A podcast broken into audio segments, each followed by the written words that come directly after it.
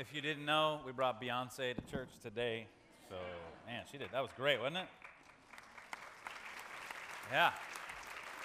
Well, I want to invite you to stand with me. We always read a passage of Scripture. We're in a last week of a series we're calling Man Code, and we're looking at Paul's letter to the Corinthians, uh, specifically chapter 13, the love chapter. And I'll read it aloud. And then when we're done, what I'd like you to do is, it, ladies, if you would sit down, and we're going to have the men stay standing, and we're going to read what we're calling the new man code together out loud. Okay, here we go. I'll read this out loud. For now we see only a reflection as in a mirror. Then we shall see face to face. Now I know in part. Then I shall know fully, even as I am fully known. And now these three things remain faith, hope, and love. But the greatest of these is love. This is the word of the Lord. Ladies, you may be seated. And then, men, if you would uh, read this aloud with me, here's the new man code. Here we go. Ready? Men are patient, men are kind, men do not envy or boast, men are not arrogant or rude, men do not insist on their own way, men are not irritable or resentful, men do not rejoice at wrongdoing, but rejoice with the truth. Men bear all things, men believe the best about all things. Men have hope for all things, and men endure all things. You may be seated. And guys, if you didn't pick up uh, what we're calling your man card, it's got that new man code printed on. There's some at the start here desk right out the doors at the end of the service. And what I'm challenging you to do is to take that card, put it on the mirror in your bathroom, and read it every morning for the next six months. Now, I have this little thing I made to put cards in, and I put it there, and I realized that I skipped it a couple mornings, and I want you to put it on the mirror. Now, I'm hoping as a man that you look in the mirror every day. Uh, if you're single and you can't find a girl, that might be a problem. Um, you're just not looking in the mirror every day. That might help you. I don't know. A little piece of advice there. Uh, but today, what we're going to talk about as we uh, wrap up this series is the roots, uh, the root system that a man needs to have an unbreakable kind of life. Uh, now, here's what Paul's talking about in this little specific passage here in 1 Corinthians chapter 13 uh, he gives an image that is actually helpful to us as men. Uh, he says that now we see things as uh, a, a, reflection in a mirror. The original language, the Greek that's there, reads, uh, We see things uh, like a riddle. That's what the word actually means. But I've got a picture here of an ancient Roman mirror that Paul would have seen or used. They didn't have bathrooms like we have bathrooms, so they would have a polished piece of metal. Now, obviously, this has been tarnished by a couple thousand years of weather. Uh, but they would they would shine this thing up as much as they possibly could, and they would hold it up, and they would do what you and I do look in a mirror. And they wouldn't quite see clearly what they were like. Now, this is a, Paul's not only saying physically they couldn't see themselves, but they didn't really fully understand what they were looking at. And this is us. This is actually a very powerful truth is that when we see ourselves, we don't always really see ourselves the way other people see us. You, you know people who they'll say things about something's going wrong in their life and they'll blame this or they'll blame that. And what you're wanting to say is, no, you don't understand. It's you. You're the problem. And we don't like that. We don't like to look at ourselves and see that we're, uh, we're part of the problem. And Paul says when we look at ourselves, it's kind of a riddle. It's kind of a mystery. We don't fully understand ourselves. And this is actually great for us as guys because we can say to the women around us, look, we don't even understand ourselves. We're sorry, right? It's almost like an apology we can offer. So Paul says, now we see this riddle we don't fully understand. Then I shall know fully, even as I am fully known. He paints this picture of a parent raising a child, and you know how it is, parents. You raise a child from the time they're little to the time they're big, and you'll say something to them about the time they're 12 or 13 when they're smarting off to you and telling you how great, how much they know. You'll say, I know you better than you know yourself, right? The kid, no clue. They know you don't. And you're like, yeah, I do. And you smile when they tell you the things they tell you, and you laugh and internally, and you, you know. Paul says God sees us in that way. He knows us fully. And so when we're complaining about our life and we're frustrated with our life, God, like a parent, knows us better than we know ourselves. He knows us fully. But there's coming a day when we'll know fully too. So he talks about then. What's then? When I see the Lord face to face. Uh, over the last couple of weeks, we've had, I, by my count, at least 10 people who are either a real lifer or family of a real lifer who have passed away.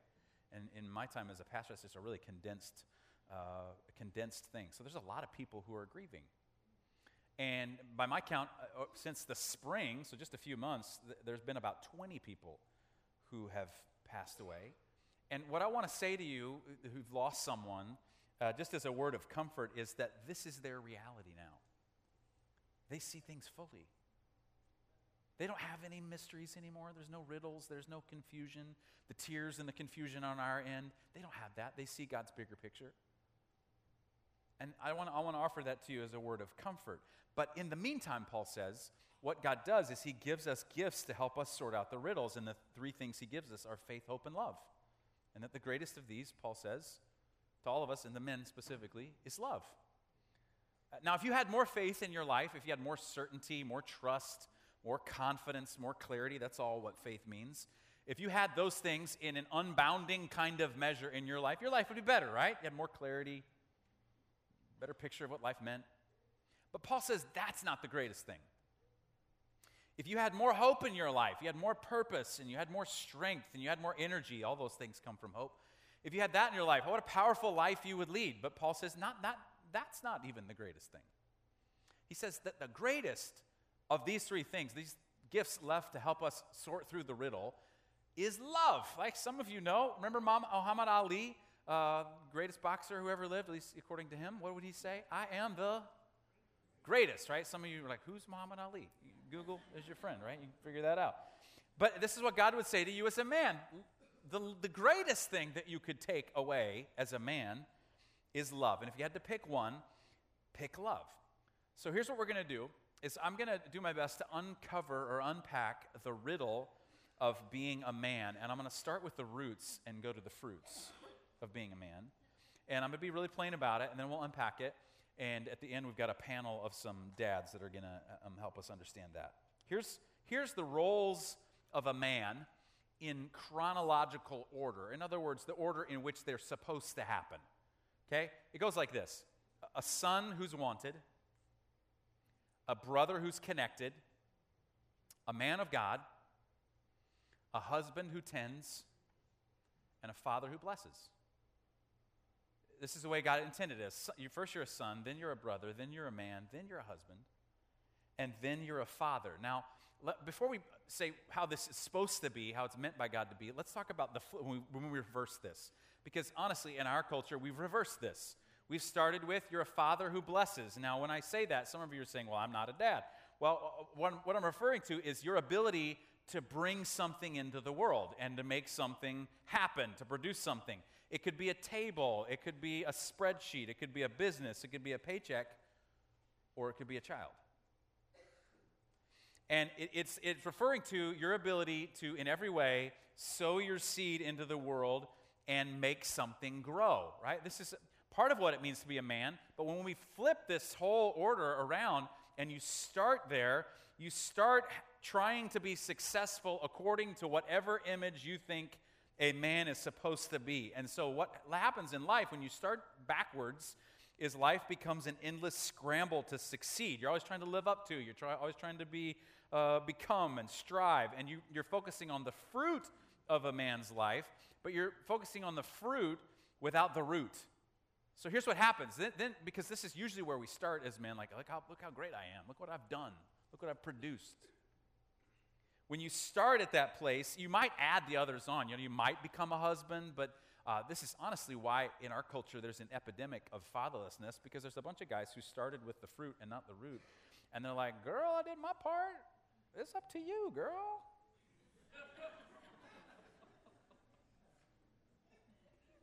And so they don't want to become a husband because that means that they'd have to be responsible. Uh, they might have some, have, some, have some bros, you know, that they hang out with. There's even, I won't say the whole phrase, but bros before.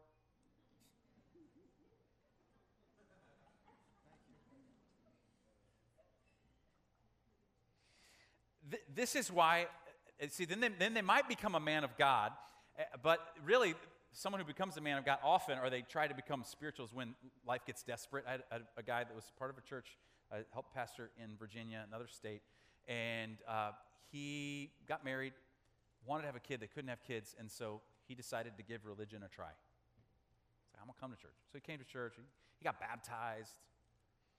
Uh, a couple years after, his wife got pregnant. Great guy. Please, I'm not saying he's a bad dude. Do you know what happened a couple years when he had that baby? he's like, I got what I wanted. I'm going to go back to my life. He was out of desperation. Uh, then, uh, then you might you might deal with the fact that you're a son, but so many men have a disconnection from their father, and they felt like they couldn't please their dad, or they're, they're mad at their dad for the things they wish their dad had done. And so there's kind of this father wound. This is why we have kind of an epidemic in our culture. There are men who are not rooted in anything, and this is why there's men who live in their mother's basement playing video games till they're 28. right? Because it's the fruit without the root. Now, listen fruit without root will always rot. Right? Fruit without root, it's going to soon rot. Take a strawberry, put it on your counter, leave it there for four days. Green stuff, fruit flies. Listen, this is exactly what Beyonce was saying in that song. Right? She's making the cry of every woman. Please get the order of this right. Gonna, let, me, let me read you some of the words from her song. But you're just a boy. You don't understand how it feels to love a girl someday. You'll wish you were a better man. You don't listen to her. You don't care how it hurts until you lose the one you wanted because you've taken her for granted. Listen to what she says. And everything you have got destroyed. What she's saying, it's rot. But you're just a boy. Now, I don't want to speak for women, but I, I think this is the cry of women, is because they're saying, and maybe without the language to say it, hey, men, could you please get this in the right order? Because we're tired of dealing with things that are rotten. Is that fair, ladies? Yeah. So, okay, maybe you feel like I'm beating you up. I just want to explain that's, that's what happens when you get it wrong, right? Fruit without root will soon rot. So, I, want to suggest to you, I want to tell you that there's a God ordained way to go about being a man. Now, you might fight against this, you might not like it, uh, but it'll be like fighting gravity. You'll scream all the way down, okay? it starts with being a son who's wanted. We talked all about this last week. You weren't here last week? Go back, watch the message from last week. But we talked about the, the word that Jesus heard before he'd done anything or accomplished anything was the word that every man wants from their father, from the other men in their life, that says, You are my son who I love. With you I'm well pleased. You belong to me. I want you, and you've done well. And for many of us as men, we have a father wound. We couldn't either connect with our dad, or we couldn't please our dad, or to this day, we can't forgive our dad, or it's uneasy with our dad. And what we need to hear is the message of Jesus. The message of Jesus is that God can father you, that God, uh, that, that you can receive the fathering love of God in place of a dad who was inadequate. And at some point, all of us as men have to look at our dad and recognize that he was a human being who did the best that he could. And to move on with our life, we have to forgive our dad and let our dad be a human being like we're a human being. But until that moment comes, until we're able to do that, until we have to start at the right place, we have to understand that we're a son that's wanted by our Heavenly Father. You, you have to have that. Uh, then you've got to be a brother who's connected. This is how Peter says it in the New Testament. He says, Now that you have purified yourselves by obeying the truth so that you have sincere love for each other, love one another. What's the word? deeply from the heart, not, not on the surface, deeply. In other words, who do you sit across from at the table and as, a, as an, with another man and you bare your soul? Now, we're honestly not great at this as men. Women are good at this. They meet each other for coffee and then they talk and like, oh, and then what happened? Oh, and then what did he say? Oh my gosh, are you kidding me? And then, oh, and how'd that make you feel? Oh, really? Oh my gosh, that's so terrible. It's the worst thing I've ever heard. Oh, this one time. Yeah, we, men don't do that, right? I've watched it happen, right? men, men don't do that, right? We kind of get shoulder to shoulder, but you've got to, if you're going to have the root system that goes down, you've got to have a brother that you sit across the table from that you learn to love deeply and you bare your soul to that person. Well, here's what I mean by bearing your soul you're honest about what you're struggling with and you admit your mistakes.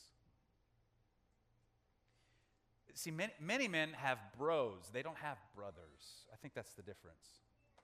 So I could tell you names. Uh, if you were here this summer, uh, my uh, friend from the seventh grade, all the way through, we were roommates all the way through college, Dr. Scott Dooley. He, he's the hospital administrator of the hospital we support in Kudjip, uh, Papua New Guinea. They're the only hospital for miles and miles and miles around in the highlands of Papua New Guinea. And uh, when we graduated from college, Scott gave me this uh, little thing with scripture on it from the Proverbs that says, As iron sharpens iron, so one man sharpens another. And what he was saying was, You've sharpened me. And I just said it right back to him. I said, But you've sharpened me as much as I've sharpened you. And the number of times we've borne our souls to each other and said, This is what I'm really sure, I'm not sure what to do. And I could give you other names. I could tell you about Walt, and I could tell you about Michael, and I could tell you about Greg, and I could tell you about David, I could tell you about Jim. So I, I just got to ask you who you got. Because you, can't make the journey of being a man by yourself. You got to have some brothers. John Wesley, one of my heroes uh, from the 1700s, he said, If I could find for every man a soul friend, their possibility for growth in grace would be endless.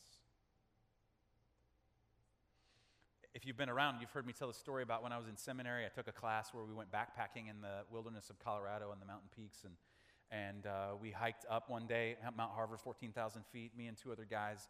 And if you've ever done that at elevation, you know how hard it is to walk and catch a breath and we, we, would, we encouraged each other all the way to the top. We're like, should we turn around? No, just a little bit further. We made it. The very next day, I, we tried to go up another peak, and some of the guys got ahead of me, and I got stuck. I said, hey, I need to rest for a second.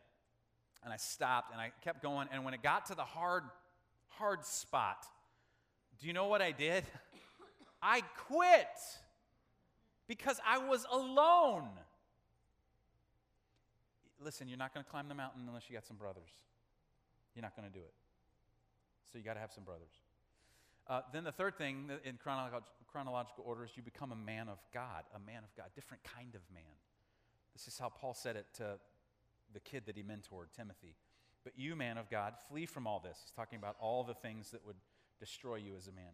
And pursue righteousness, godliness, faith, love, endurance, and gentleness.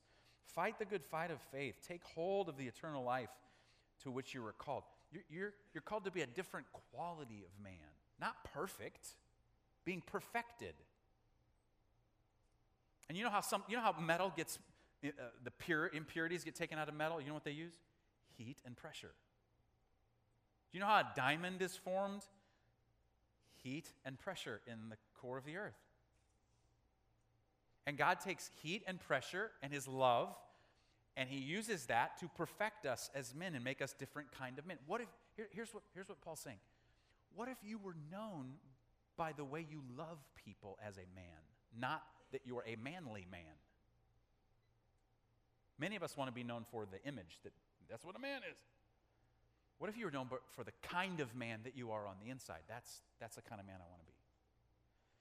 Then you've got to, then you become, uh, after you're a son and a brother and a man, you become a husband who tends. This is how Paul says it. He says, Husbands, love your wives just as Christ loved the church and gave himself up for her. The, the, word, the image I'm trying to convey here is that your wife is like a garden. And what do you do with a garden? You tend the garden, you nurture the garden, uh, you, you weed the garden, you fertilize the garden. And your wife listen, ladies, I'm not saying that you're incapable and without us you can't do it. I'm simply saying that men, our job is to help our wife become what God meant them to be. And by weeds, I don't mean pointing out the things that you say are wrong with your wife. I'll tell you a weed you got. You got to pull that out. That's not what I mean. Her weeds are her pains.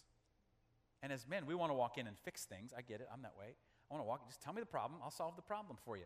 They want to. I want you to listen to them and then help them pull out the pain.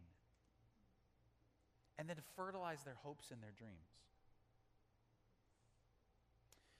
Then, and this is intentionally the last thing in the order, is that then you become a father who blesses. Uh, this is how one of the very last verses of the Old Testament uh, reads in the prophet Malachi. He will turn the hearts of the fathers to their children and the hearts of the children to their fathers and then a warning, or else I will come and strike the land with total destruction. In other words, it's kind of like if you get the whole message of the Old Testament, if you get what God's after, the end result of that will be dads whose hearts and emotions and words are turned toward their children. Not distracted by their jobs, not distracted by providing, but they're actually turned and devoted toward the well being of their children. And the children, in turn, will turn toward their fathers. Now, this is intentionally last because you're a father after you're a husband. And the reason for that is that you need the roots to support the fruits. Do you, understand that? We get that backwards, and this is why we are in the situation that we're in. But that you're called to be a father who blesses. Now, listen, that means that you don't just provide. Some men think, I go to work, I earn a paycheck, I make sure they have clothes, I make sure that they're, they're fine, and I've done my job. No, you have not. That is a part of your job, but your job is to become a father who is able to bless your children. If you don't become a father who blesses, your, their hearts are not going to turn toward you. When you bless, what do you do? What, you're empowering someone to try, right? And you're encouraging them to grow.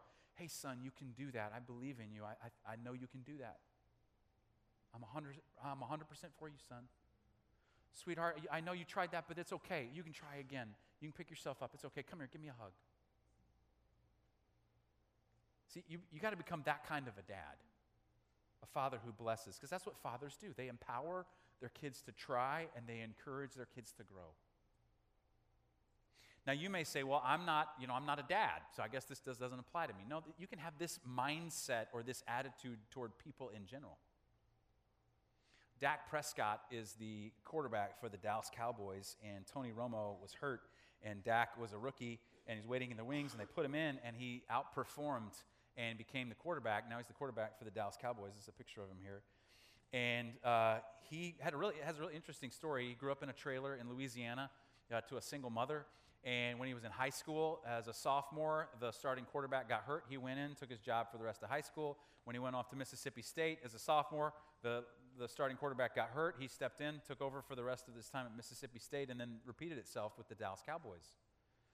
Uh, he's an interesting guy. He's about, I think he's 24 years old. He's got a master's degree in organizational leadership, and he's helped to change the whole atmosphere of the clubhouse. All the players comment about the kind of leader that he is. And running back for the Dallas Cowboys, um, Ezekiel Elliott, he's gotten into some trouble. He had some domestic abuse allegations. And uh, I was reading an interview about the whole thing. And, and you would think that someone like this who wants to protect his image would not associate with someone like that because, like, I don't want to be seen as someone who does that kind of thing. But he had this really interesting thing to say. He said, I take pride in helping him on the field and off the field. What's he doing? He's blessing him. And you can become that kind of father. Well, I got some dads uh, that are going to come up right now. I'm going to invite them up, and we're going to have a, a short conversation about being a dad. So if you could give them a welcome as they come up.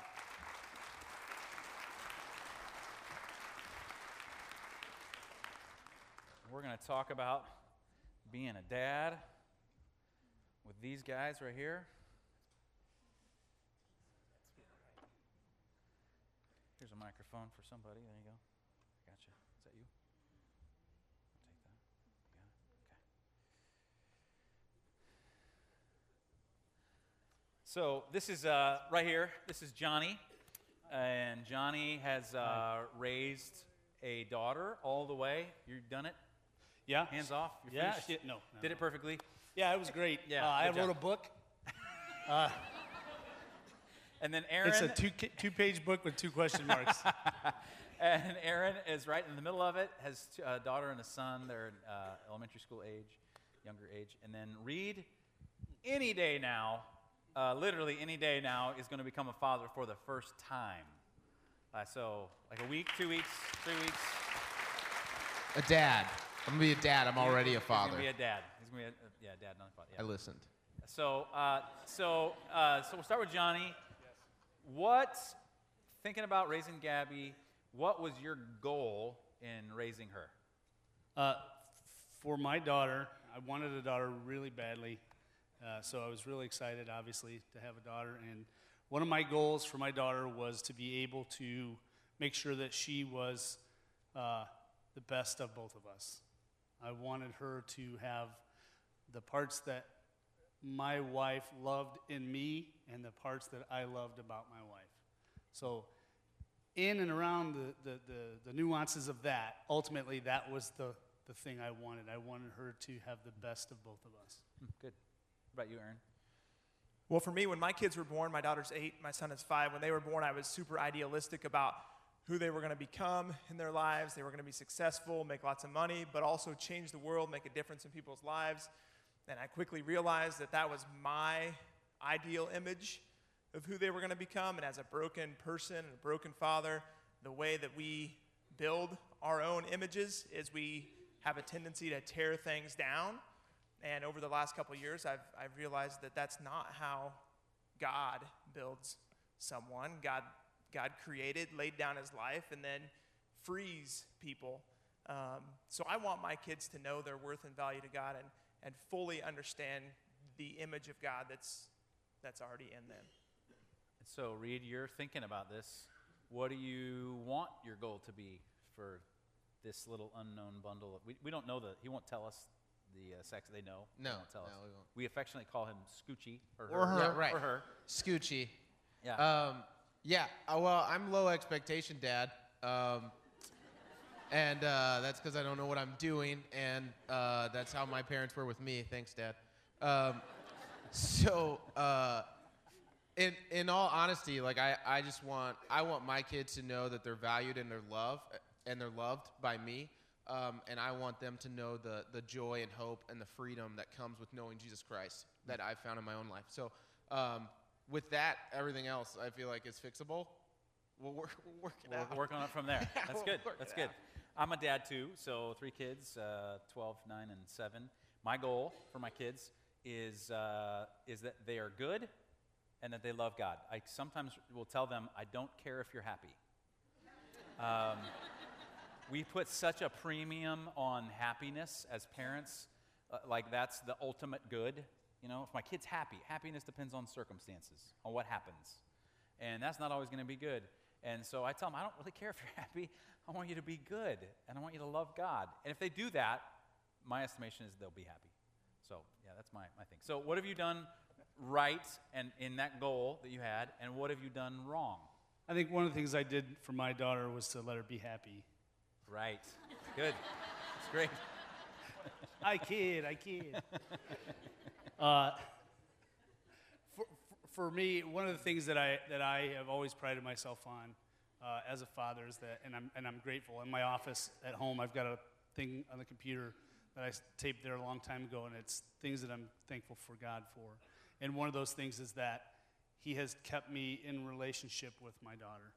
And it's so hard. I know anybody who's had a daughter, uh, boys too, but for some reason, girls go through this thing that I call the, uh, the blackout. That, you know, like when you lose signal on your phone, where you're in the, you, you have no signal for a while. Well, like 12 to something teen, you lose the signal, you know. For, a, gir- for a girl. for a you're saying? girl where like she could be right here and be a million miles away there's so many and i can explain to you why but i so it's just it's just this time and i've had it so many people have said that so i, I know it's where you just of lose them so in that time uh, it's pivotal to, to remain as a parent to remain. So we, we did that. I did the best job I could at that, and and to this day, our daughter has great relationship with us. She will tell us anything, anything. Be careful what you ask for. And uh, but I treasure that because you know that's one of the things we love each other. We, we tell each other we love each other. We hug and.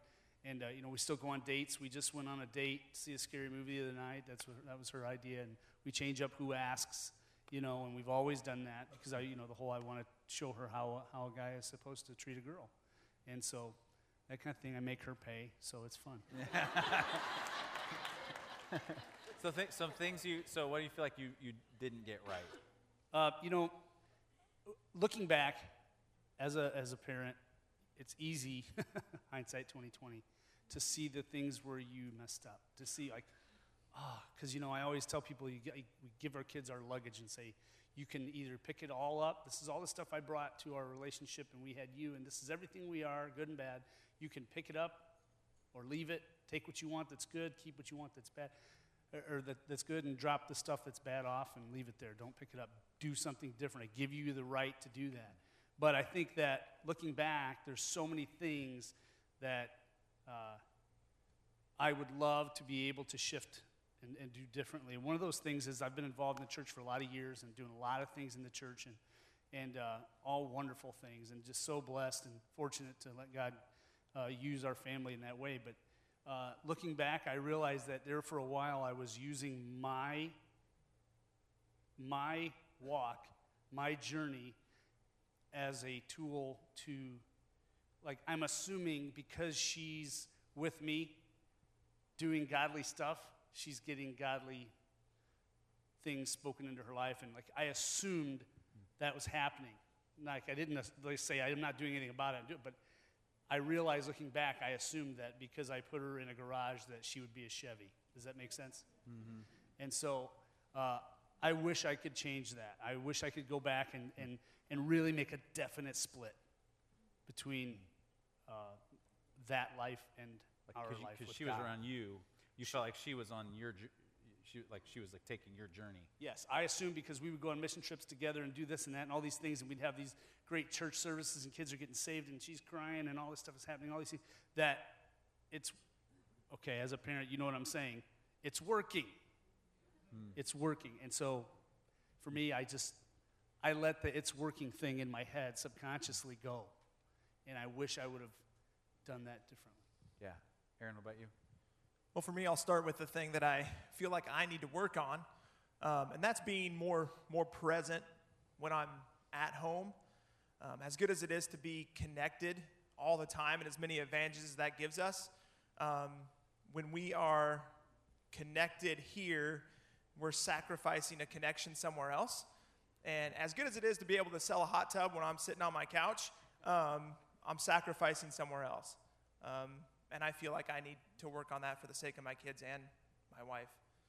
Um, one thing I feel like um, Diane, my wife, and I do really well, um, and this is more because of her than probably because of me, but uh, one of my favorite quotes about parenting is from Henri Nouwen, and he says that our children are the greatest guests that we will ever have in our home.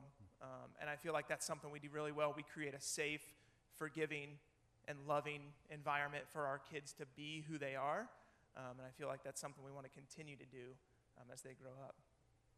So, Reed, you got a unique perspective because you work with the kids of other dads.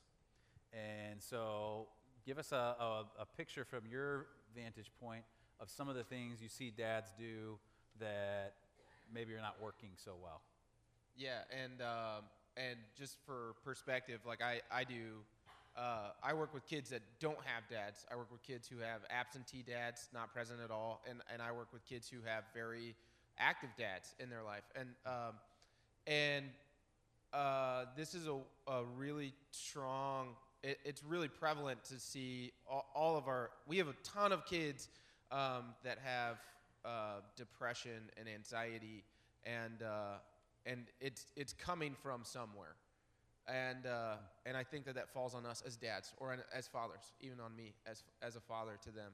Um, but we we uh, as what was mentioned earlier, as uh, we try to mold these kids into something that we think is successful, whatever our, in our mind is success, um, and we try to mold these kids into that, and we tend to to kind of squelch the the person in them, the dreamer in them. Um, and I, I kind of tell all of our kids that they're dreamers and that they have a passion and they, uh, they have a purpose. Whatever their passion is, is their purpose. They were wired that way for a reason. And, uh, and to go after that with, with all, everything they have.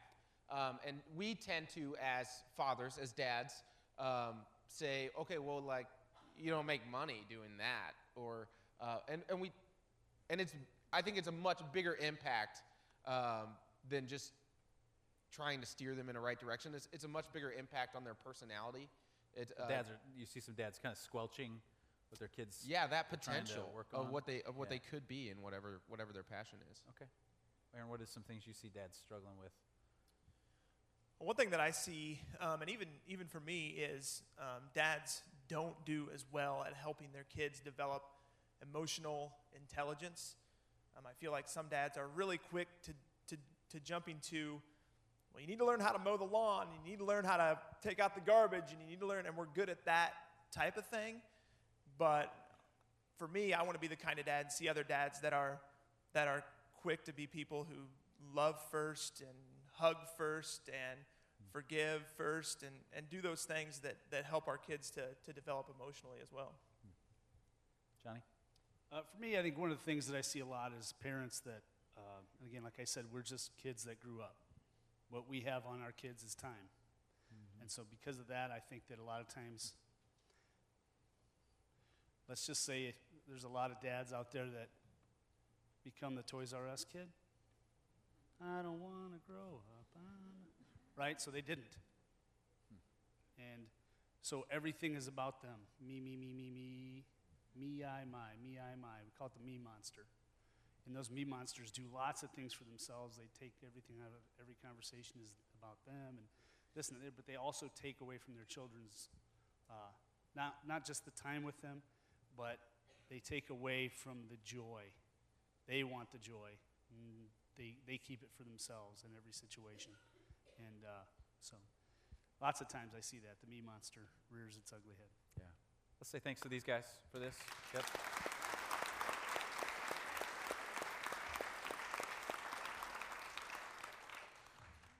Well, here's, here's the reality is wherever you are on the journey of being a man, however well you feel like you've done that or not done that, the message of Jesus, the gospel, the good news, is you can always start over.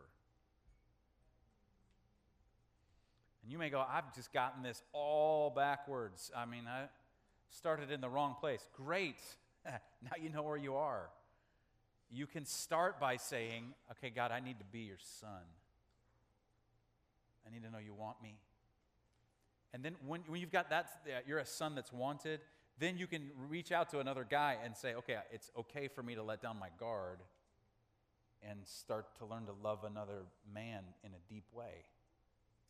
And then I can become a different kind of man. And then I can become a husband who tends. And then you can go on that journey.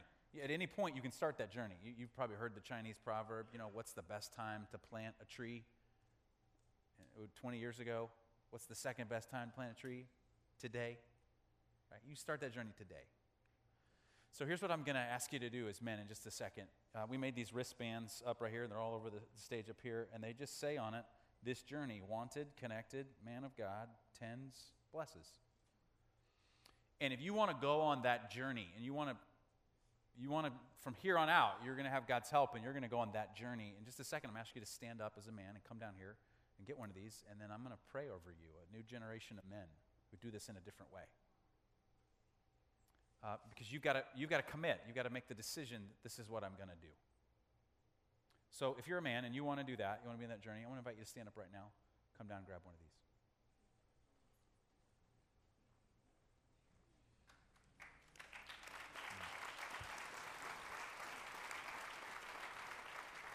I'm going to I'm going to pray for you once you get down here, all right? So stay down here for a second.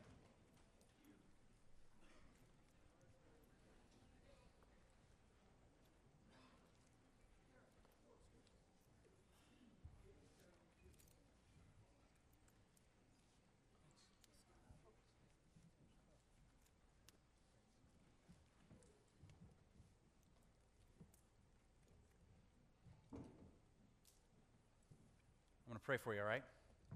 Pray. God, I thank you for this new generation of men. Some of them have uh, gray in their hair, and uh, they've made some mistakes. Thanks that there's always a new start with you, always.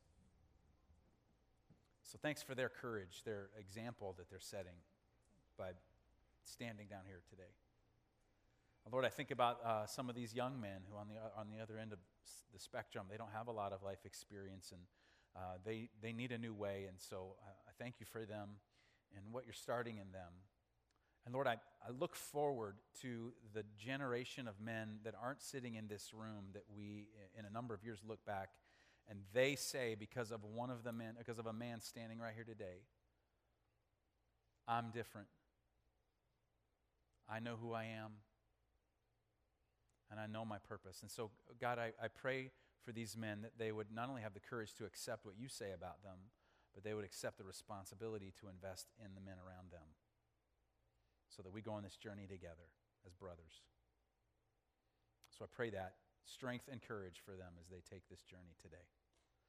And all the men and all the women in the room said, Amen. Amen. Well, you're sent now to love God, to love people, and to serve the world. Hug a man, tell him you love him. We made a ridiculous video about dad jokes you can watch as you exit. Here you go.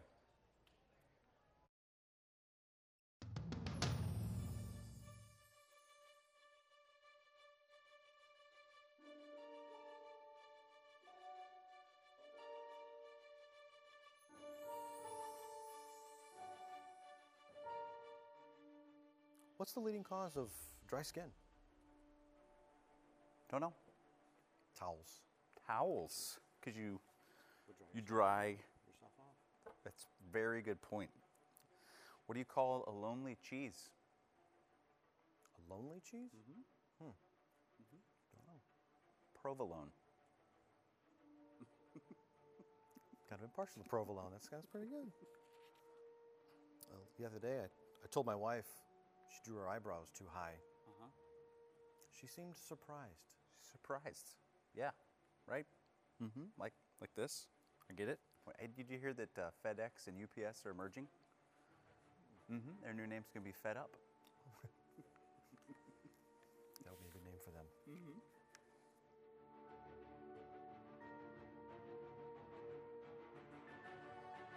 Why did the uh, can crusher quit his job? I don't know. Because it was so depressing. That's good. That's good. Yeah, that's all right. What's brown and sticky? A lot of things, Reed. A lot of things. Oh, that's bad. Okay. Yeah. Why was the big cat disqualified? I don't know. Because it was a cheetah. What do you call a fish with no eyes? Okay, there you go.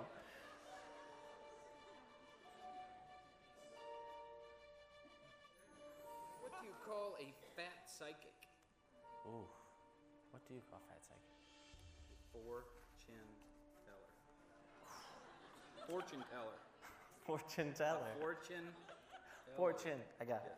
Okay. How much does a hipster weigh? An Instagram? I know, you, you wouldn't get it. Did you hear about the kidnapping at school? It's fine. He woke up. That's good. What's ET short for? Because he's got little legs. All right. That was that was almost good. That was almost good.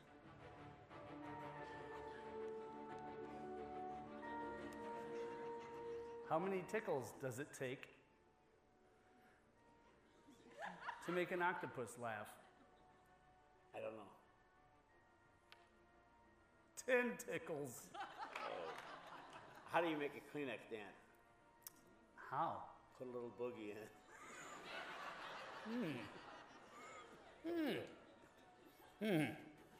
Did you know that the first French fries weren't cooked in France? They were cooked in Greece. Where does the one-legged waitress work? Where? IHOP.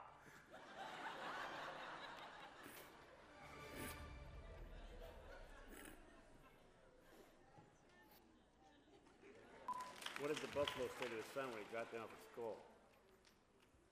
What? Bye, son.